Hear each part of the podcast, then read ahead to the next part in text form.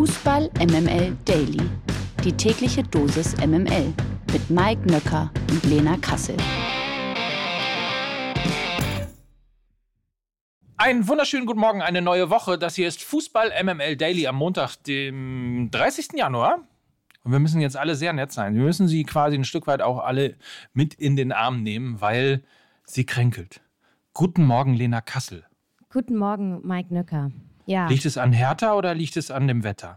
Ich glaube, es ist so eine Gesamtgemengelage. Also dieser, dieser Januar fühlt sich an wie ein ewiger Montag, ganz langgezogen. Mhm. Und ich fühle mich auch schon so von meiner generellen Verfassung wie 34. Spieltag. So fühlst du dich schon, so schlapp? Ja. Okay, na gut. Es ist äh, für alle, die äh, jetzt denken, sie sind irgendwo in einem Matrix, in einem, Time, in einem Zeitsprung äh, gelandet. Nein, es ist der 18. Spieltag und um den ein Stück weit auch mit guter Besserung an Lena Kassel kümmern wir uns jetzt. 100% Lena. Guten Morgen, Mike und Happy Monday. Präsentiert von Lena Kassel. Ja, dann gehen wir mal zurück in die Hauptstadt zu unserer Hauptstadtkorrespondentin äh, Lena Kassel. Hertha gegen Union 0 zu 2. Union feiert den fünften Derby-Sieg in Folge, ist jetzt Zweiter. Für Hertha ist es bereits die zehnte Niederlage in dieser Saison. Und äh, naja, der Tabellen 17. sorgte vor allem nach dem Abpfiff für Furore. Der Knaller des Tages. Hertha BSC hat sich nämlich wenige Stunden nach dem Abpfiff des Stadtderbys ziemlich überraschend von Freddy Bobic getrennt. Der Geschäftsführer Sport wurde kurz vor Ende der Transferperiode von seinen Aufgaben entbunden. Es gibt auch schon einen Nachfolger bzw. eine Nachfolgeregelung bei der alten Dame. Hertha-Ikone Zecke Neuendorf wird gemeinsam mit dem ehemaligen Leiter der Hertha-Akademie Benjamin Weber die sportliche Verantwortung übernehmen. Ich habe ja gerade schon gesagt, Hauptstadtkorrespondentin Lena, du bist ein bisschen näher dran als wir alle. Kam das Bobic aus auch für dich überraschend und ist es aus deiner Sicht die richtige Entscheidung? Es ist die richtige Entscheidung zu einem, wie ich finde, aber falschen Zeitpunkt. Wieso ist sie das und wieso falscher Zeitpunkt? Ich hätte mir die Entscheidung schon vor der langen WM-Pause gewünscht, weil da einfach der Handlungsspielraum für Transfers noch größer gewesen wäre. Und das Thema hätte natürlich im Trubel der WM runterkochen können. Äh, morgen ist Deadline Day, jetzt sind kaum noch Chancen da, mit, mit den neuen Kräften irgendwie auf dem Markt aktiv zu werden. Also falscher Zeitpunkt, richtige Entscheidung. Äh, er übernahm ja 2021 als Härte auf einem Relegationsplatz stand das Amt unter ja völlig anderen Voraussetzungen und Zielsetzungen. Er kostete also Bobic über zwei Millionen Euro Ablöse in der Hoffnung, ja, dass dieser Mann endlich Ruhe in diesen Verein reinkriegt und den Verein in sportlich bessere Zeiten führt. Naja, 607 Tage später, Hertha steht auf Tabellenplatz 17, hat eine Relegation hinter sich. Die Realität ist eine komplett andere. Und ähm, ja, auf Bobic Liste sind zahlreiche nicht geglückte Transfers. Björkan, Lee, Maolida könnte noch ein paar weitere Namen nennen. Dazu drei neue Trainer mit Korkut, Magath und Schwarz. Also es kam sportlich nie Ruhe rein. Nie wurde sich tabellarisch wirklich verbessert. So viel zu diesem sportlichen Missverständnis mit Bobic. Aber ich glaube, und das ist der noch viel größere Anteil, es gab auch noch ein zweites Missverständnis mit Bobic und das lag neben dem Platz. Also für mich und das, wie ich diesen Verein auch kennengelernt habe, ist Bobic immer schon zu viel Fußball-Establishment gewesen und zu wenig härter. Also, dass, dass Bobic laut Bernstein auf seine Entlassung unemotional reagiert hat, ist, glaube ich, dann auch sehr, sehr aussagekräftig. Und gefühlt war das immer so in seinem Kopf mehr Frankfurt und DFB-Zentrale als Abstiegskampf und ähm, Hauptstadtclub. So wirkt es zumindest von außen auf mich auch. Und Machtkämpfe, die man ja eigentlich mit der Loslösung von Präsident Gegenbauer und auch mit Investor Windhorst begraben wollte, wurden eben durch Machtkämpfe zwischen damals Dardai und Bobic und jetzt jüngst äh, Bobic und Bernstein ähm, ersetzt. Und darüber hinaus kamen mit Bobic viel zu viele Leute von außen. Teammanager, Kaderplaner, technischer Direktor, neuer Akademie, neuer Akademieleiter und zugleich mussten sehr, sehr viele verdiente Hertaner gehen. Eben Zecke Neundorf, Arne Friedrich, Benny Weber. Sie mussten alle den Verein verlassen und damit, glaube ich, hat einfach die Balance nicht mehr gestimmt zwischen internen und externen. Das ist aus dem Ruder gelaufen und ich glaube einfach, die Entlassung von Bobic ist jetzt der zweite Schritt nach dem Windhorst aus für eine Rückbesinnung zu mehr Hertha-DNA, ein bisschen back to the roots. Und ich glaube, dass sie jetzt damit Benny Weber als Sportdirektor, diese Position wird er bekleiden, und Zecke Neuendorf als Direktor Akademie und Lizenzspielabteilung zwei absolute Identifikationsfiguren haben, die nicht die großen, prunkvollen Namen sind, eher eine kleine Lösung. Aber ich glaube, das ist gar nicht so schlecht, weil das eben zu nicht erneuten Machtkämpfen führen wird. Davon bin ich fest überzeugt und ich konnte die beiden auch kennenlernen. Benny Weber ist ein sehr introvertierter, zurückhaltender Typ, eher so ein akribischer Arbeiter, nicht das Sprachrohr nach außen. Das wiederum wird dann Zecke Neuendorf werden, der sehr charismatisch ist, sehr kommunikationsstark, sehr feurig. Also ich glaube, das ist ein gutes Duo, weil sie sich ergänzen und professionelle Distanz von Bobic und Co. hin oder her. Wenn du seit vier Jahren im Abstiegskampf steckst, so viel Chaos im Verein hast, ja, dann glaube ich, braucht es manchmal auch einfach ein bisschen mehr Liebe, Herz, Hingabe von innen heraus, um so eine schwierige Beziehung irgendwie doch noch zu retten. Ob das jetzt zu viel Herz ist mit Bernstein, Zecke und Benny Weber, das wird sich zeigen, aber ich würde den dreien jetzt erstmal mein Vertrauen geben und ein Versuch ist es allemal wert. Zumal ja jetzt auch, ähm, du hast gesagt, die Identifikation kommt zurück. Ja. Ähm, am Wochenende hat sich ja schon Felix Magath äh, empfohlen. Aber eigentlich müsste doch jetzt äh, bei all dem, was du gerade geschildert hast, ähm, der Weg frei sein für Paul Dardai, oder? So ist es. Ich, ich glaube, wir können einfach alle nur noch. Äh, es ist eine Frage der Zeit. Es ist eine Frage der Zeit, bis Paul Dardai die Hertha von dem Abstieg retten wird und dann nächste Saison wieder stabil Platz 9. Und dann können wir einfach mal die letzten vier Jahre äh, einfach mal löschen. Und dann haben wir wieder die gute alte Hertha. Herrlich. Übrigens eine Sache, ich will jetzt hier nicht der äh, Moralapostel sein oder auch selbigen nicht spielen, aber zumindest sei mal darauf hingewiesen, die Bild hat berichtet, du hast ja gesagt, Deadline Day ist schon bald, nämlich am Dienstag. Die Bild hat darauf hingewiesen, dass Hertha unter anderem an Selim Amalla dran ist. Das ist ein offensiver Mittelfeldspieler von Standard Lüttich, der ja auch äh, bei der WM ganz gut gespielt hat. Grundsätzlich ist das natürlich Herthas gutes Recht. Man muss aber dazu sagen, dass äh, Selim Amalla eben, wie gesagt, bei Standard Lüttich spielt. Und das ist einer von sechs Clubs, an dem äh, 777, der vermeintlich neue Anteilseigner von Hertha, ähm, ebenfalls Anteile hält. Das Stichwort heißt hier Multi-Ownership. Und da wird es natürlich ein bisschen, bisschen äh, gefährlich und hat ein bisschen Geschmäckle, wenn man das Gefühl hat, wenn es beim einen Club nicht äh, so gut geht, dann schiebe ich halt einen Spieler vom anderen Club dahin. Also ich glaube, jetzt mal ganz allgemein gesagt, ist das etwas äh, und eine Entwicklung, auf die der Fußball auf jeden Fall äh, aufpassen muss. Das geht natürlich alles dann am Ende des Tages zu Lasten von Vereinen, die entweder gar keine Ownership haben oder eben keine Multi-Ownership. An dieser Stelle können alle Herr Taner und Herr Tanerinnen mal googeln, äh, welchen Club 777 Partners noch so Geld gegeben hat. Das sind nämlich einige und dann könnt ihr euch vielleicht auch ein paar Transfers ausrechnen. Viel Spaß dabei.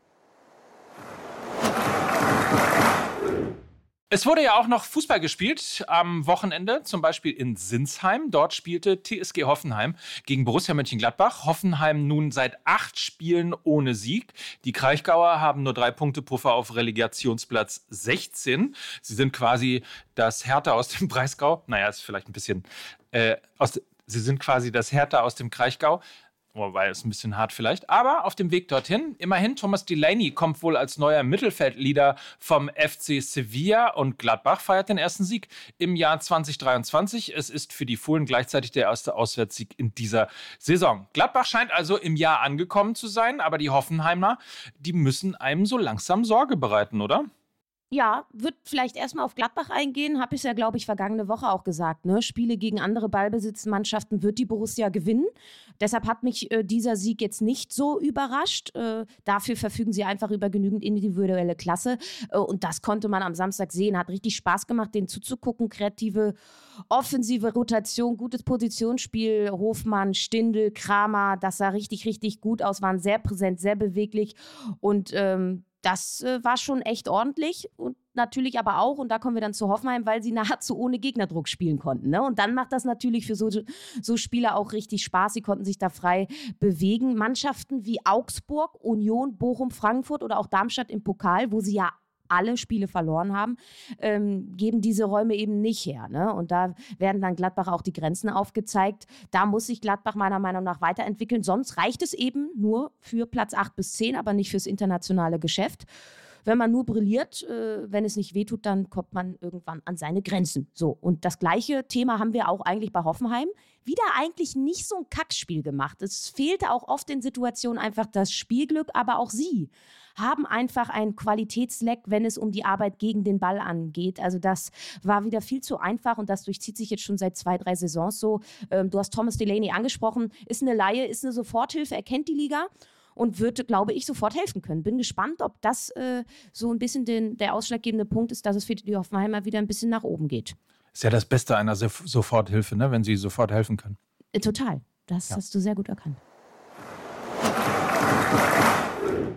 Was haben wir noch gesagt, ne? Der denkbar schlechteste Gegner zum denkbar ja. schlechtesten Zeitpunkt, würde ich mal sagen. ähm, Grüße gehen raus übrigens an dieser Stelle an Johannes Strate, den er am Freitag noch beim Mittagessen getroffen hatte und der unbedingt mit uns mal über Werder äh, reden wollte, mal wieder. Er ist natürlich herzlich eingeladen. Vor allen Dingen hat er jetzt wahrscheinlich ein bisschen bessere Laune. Werder Bremen gegen den VfL Wolfsburg 2 zu 1. Damit ist also die Negativserie erst einmal beendet nach vier Niederlagen in Folge und Wolfsburg hingegen verliert erstmals seit elf Pflichtspielen. Füllkrug nach seinem Doppelpack, darunter ein mehr als strittiger Handelfmeter, also man könnte auch sagen, einfach kein Handelfmeter, der aber Handelfmeter war. An der Spitze jedenfalls äh, der Torjäger-Tabelle führt er auch noch mit 13 Punkten. Füllkrug also oben. Bremen kann ein bisschen aufatmen und jetzt fünf Punkte sich hinter Wolfsburg platzieren. Und ich glaube, wir sind uns einig, so richtig zu erwarten war das nicht. Nö. Also aber unterm Strich verdient der Sieg der Bremer.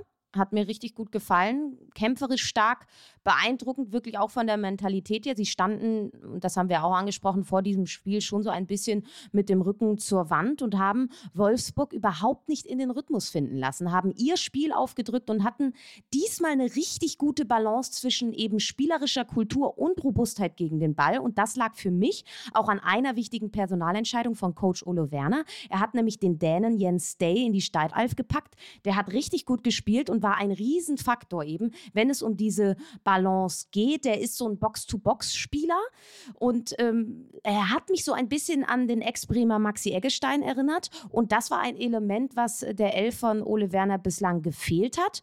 Und es bleibt ein ungeschriebenes Gesetz. Trifft Füllkrug, gewinnt Werder. Also es bleibt dabei.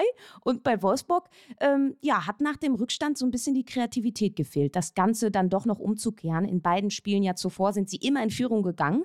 Und das war diesmal anders. Und da sind sie meiner Meinung nach in ein paar passive Muster aus der Vergangenheit gefallen.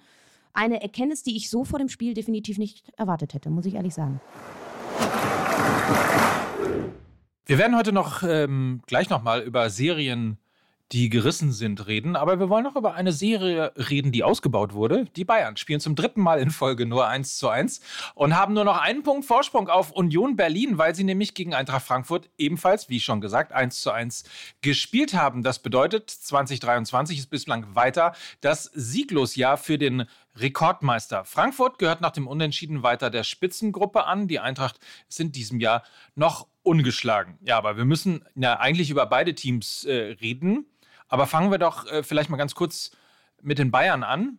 Für Eintracht Frankfurt wäre hinten raus tatsächlich noch mehr drin gewesen. Sie hätten eigentlich dieses Spiel gewinnen können, zumindest. Was fehlt dir aktuell bei den Bayern? Erstmal, erstmal die Frage natürlich, ob das Telekom-T jetzt durch das 1 und 1-Zeichen ersetzt wird, ne? In der Allianz Arena. Müssen wir nochmal äh, genauestens beobachten. Äh, was fehlt den Bayern? Also erstmal, es war kein Topspiel, ne? Hat man auch gesehen, beide Mannschaften nicht in Topform.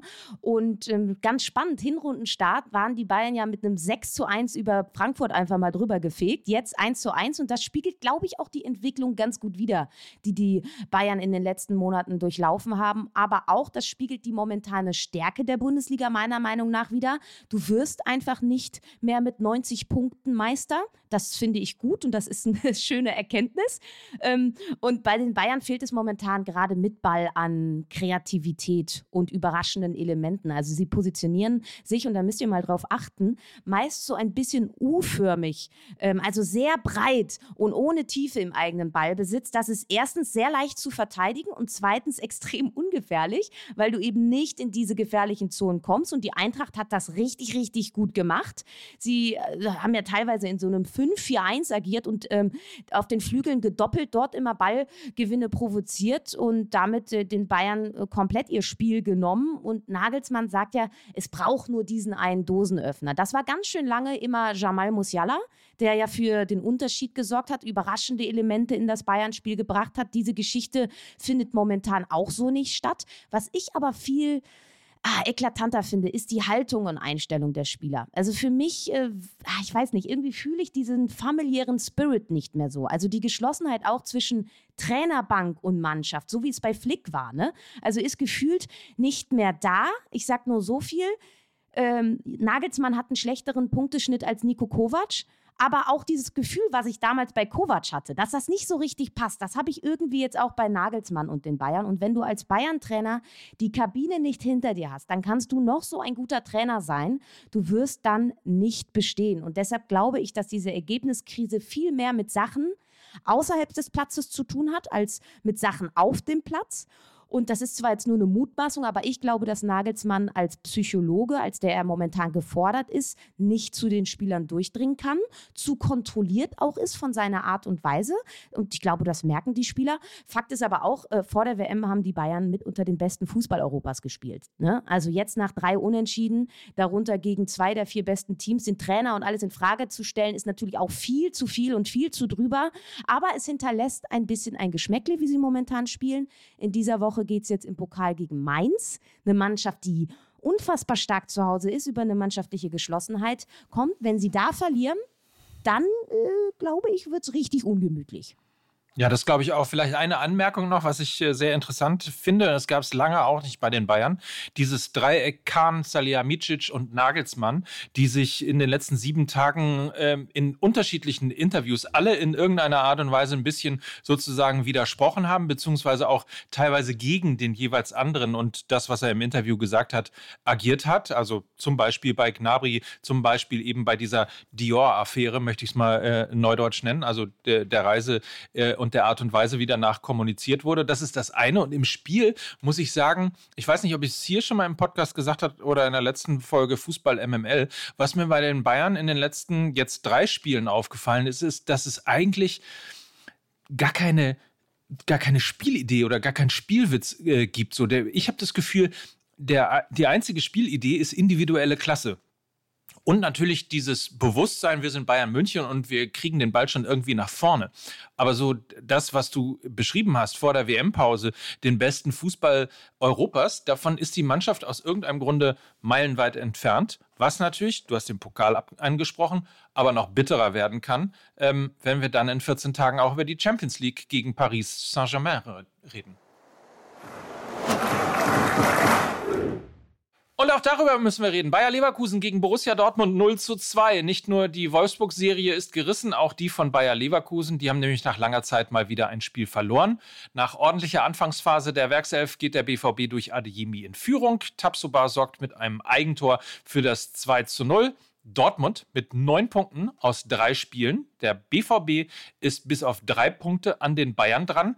Fast schon sowas wie das Team der Stunde, könnte man sagen. Also das ist quasi von Wolfsburg nach Dortmund gegangen. Denn die Frage an dich, war das der beste Auftritt der Dortmunder seit langem?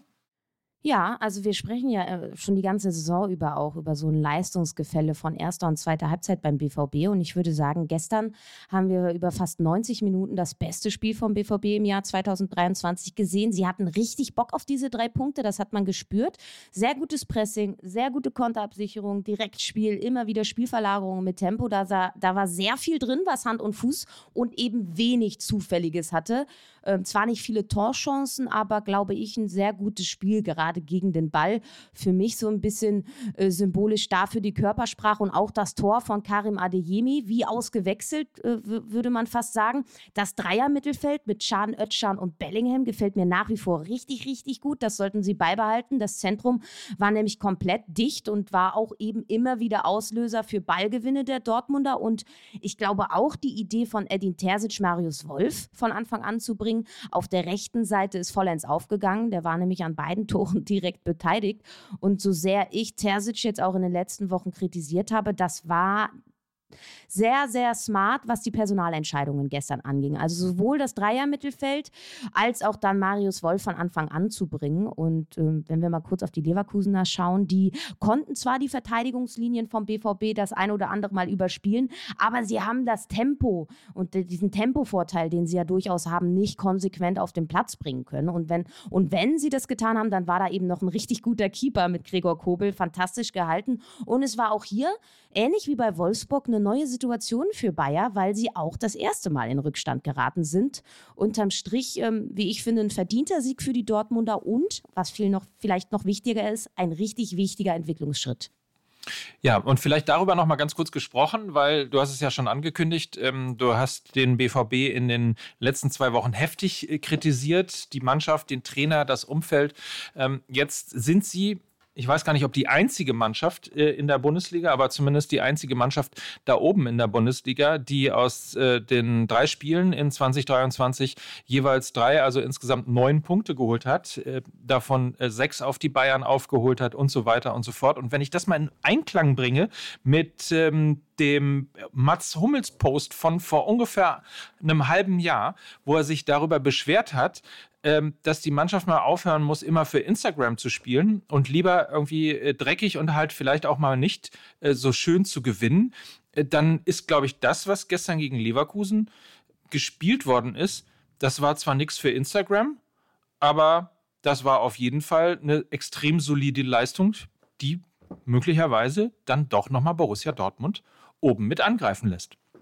Wie ist das schön? Weil wenn wir nämlich auf die Tabelle schauen, dann merken wir, dass es nicht nur unten eng ist, sondern viel wichtiger, auch oben endlich mal eng ist, sodass wir uns eventuell wirklich naiverweise Hoffnungen auf einen spannenden Meisterschaftskampf machen dürfen. Wahnsinn, oder? 34, 35, 36, 37. Das sind die Punkte von Dortmund, Leipzig, Union Berlin und Bayern München von 4 bis 1. Also es kann äh, definitiv jetzt mal von der, äh, vom, von der Tordifferenz abgesehen, könnte es ähm, tatsächlich äh, inklusive SC Freiburg in der nächsten Woche äh, einen neuen Tabellenführer geben. Na, wobei, wie gesagt, also das mit Dortmund und äh, Freiburg klappt nicht so ganz, weil natürlich das äh, Torverhältnis der Bayern eklatant ist.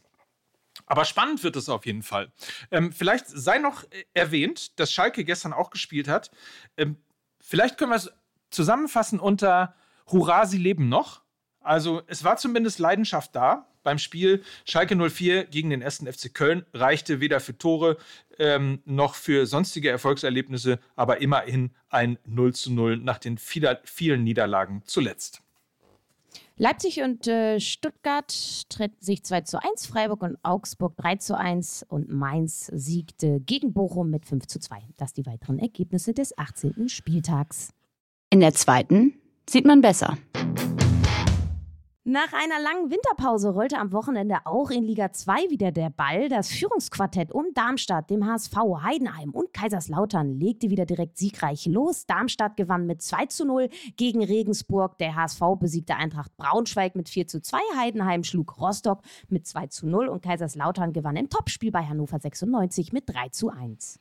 Gestern feierte auch der FC St. Pauli einen erfolgreichen Einstand ins Jahr 2023. Sein erster Auswärtssieg seit Februar 22. Der erste sogar zu Null seit 21. 1 zu 0 gewann man gegen den ersten FC Nürnberg und freut sich jetzt auf Hannover 96 oder Tue ich das nur? Naja, wahrscheinlich nicht. Ähm, die weiteren Ergebnisse: Düsseldorf-Magdeburg 3 zu 2, Karlsruhe-Paderborn 0 zu 1, Kiel-Gräuter Fürth 2 zu 1 und Bielefeld, Mann, Mann, Mann, Mann, Mann, verliert gegen den äh, Tabellenletzten Sandhausen mit 1 zu 2. Auch da muss man sagen, Tabelle super spannend. Bis einschließlich Platz 10, das ist im Moment der FC St. Pauli, sind, ähm, ich glaube, alle Mannschaften maximal vier Punkte auf, äh, außen, auseinander. Äh, ich könnte jetzt nochmal genau hingucken, um es nochmal genau zu sagen. Ähm, weil St. Pauli gestern tatsächlich, wenn sie verloren hätten, auch letzter werden konnten. Jetzt sind sie also Zehnter mit 20 Punkten und drei Punkte sind es vom Tabellenletzten 1. FC Magdeburg bis zum Tabellenzehnten FC St. Pauli. Der Wochenausblick. Und das heißt DFB-Pokal. Die englischen Wochen gehen also fröhlich weiter. Es gibt einen äh, zweigeteilten DFB-Pokal-Achtelfinal-Spieltag. Was für ein kompliziertes Wort. Es geht also jetzt Dienstag, Mittwoch mit jeweils zwei Partien und dann nächste Woche Dienstag, Mittwoch mit jeweils zwei Partien. Den Anfang macht Paderborn gegen Stuttgart und Union gegen Wolfsburg. Ja, und Mittwoch ähm, spielt Leipzig gegen Hoffenheim und die Bayern müssen, wie schon gesagt, in Mainz ran. Freuen wir uns sehr drauf. Ja, was glaubst du? Ist danach richtig äh, Asche unterm, unterm Dach oder ja. Feuer unterm Dach heißt es? Heißt es nicht Feuer unterm Dach? Ich glaube Weiß ja. ich nicht, fragst du die falsche.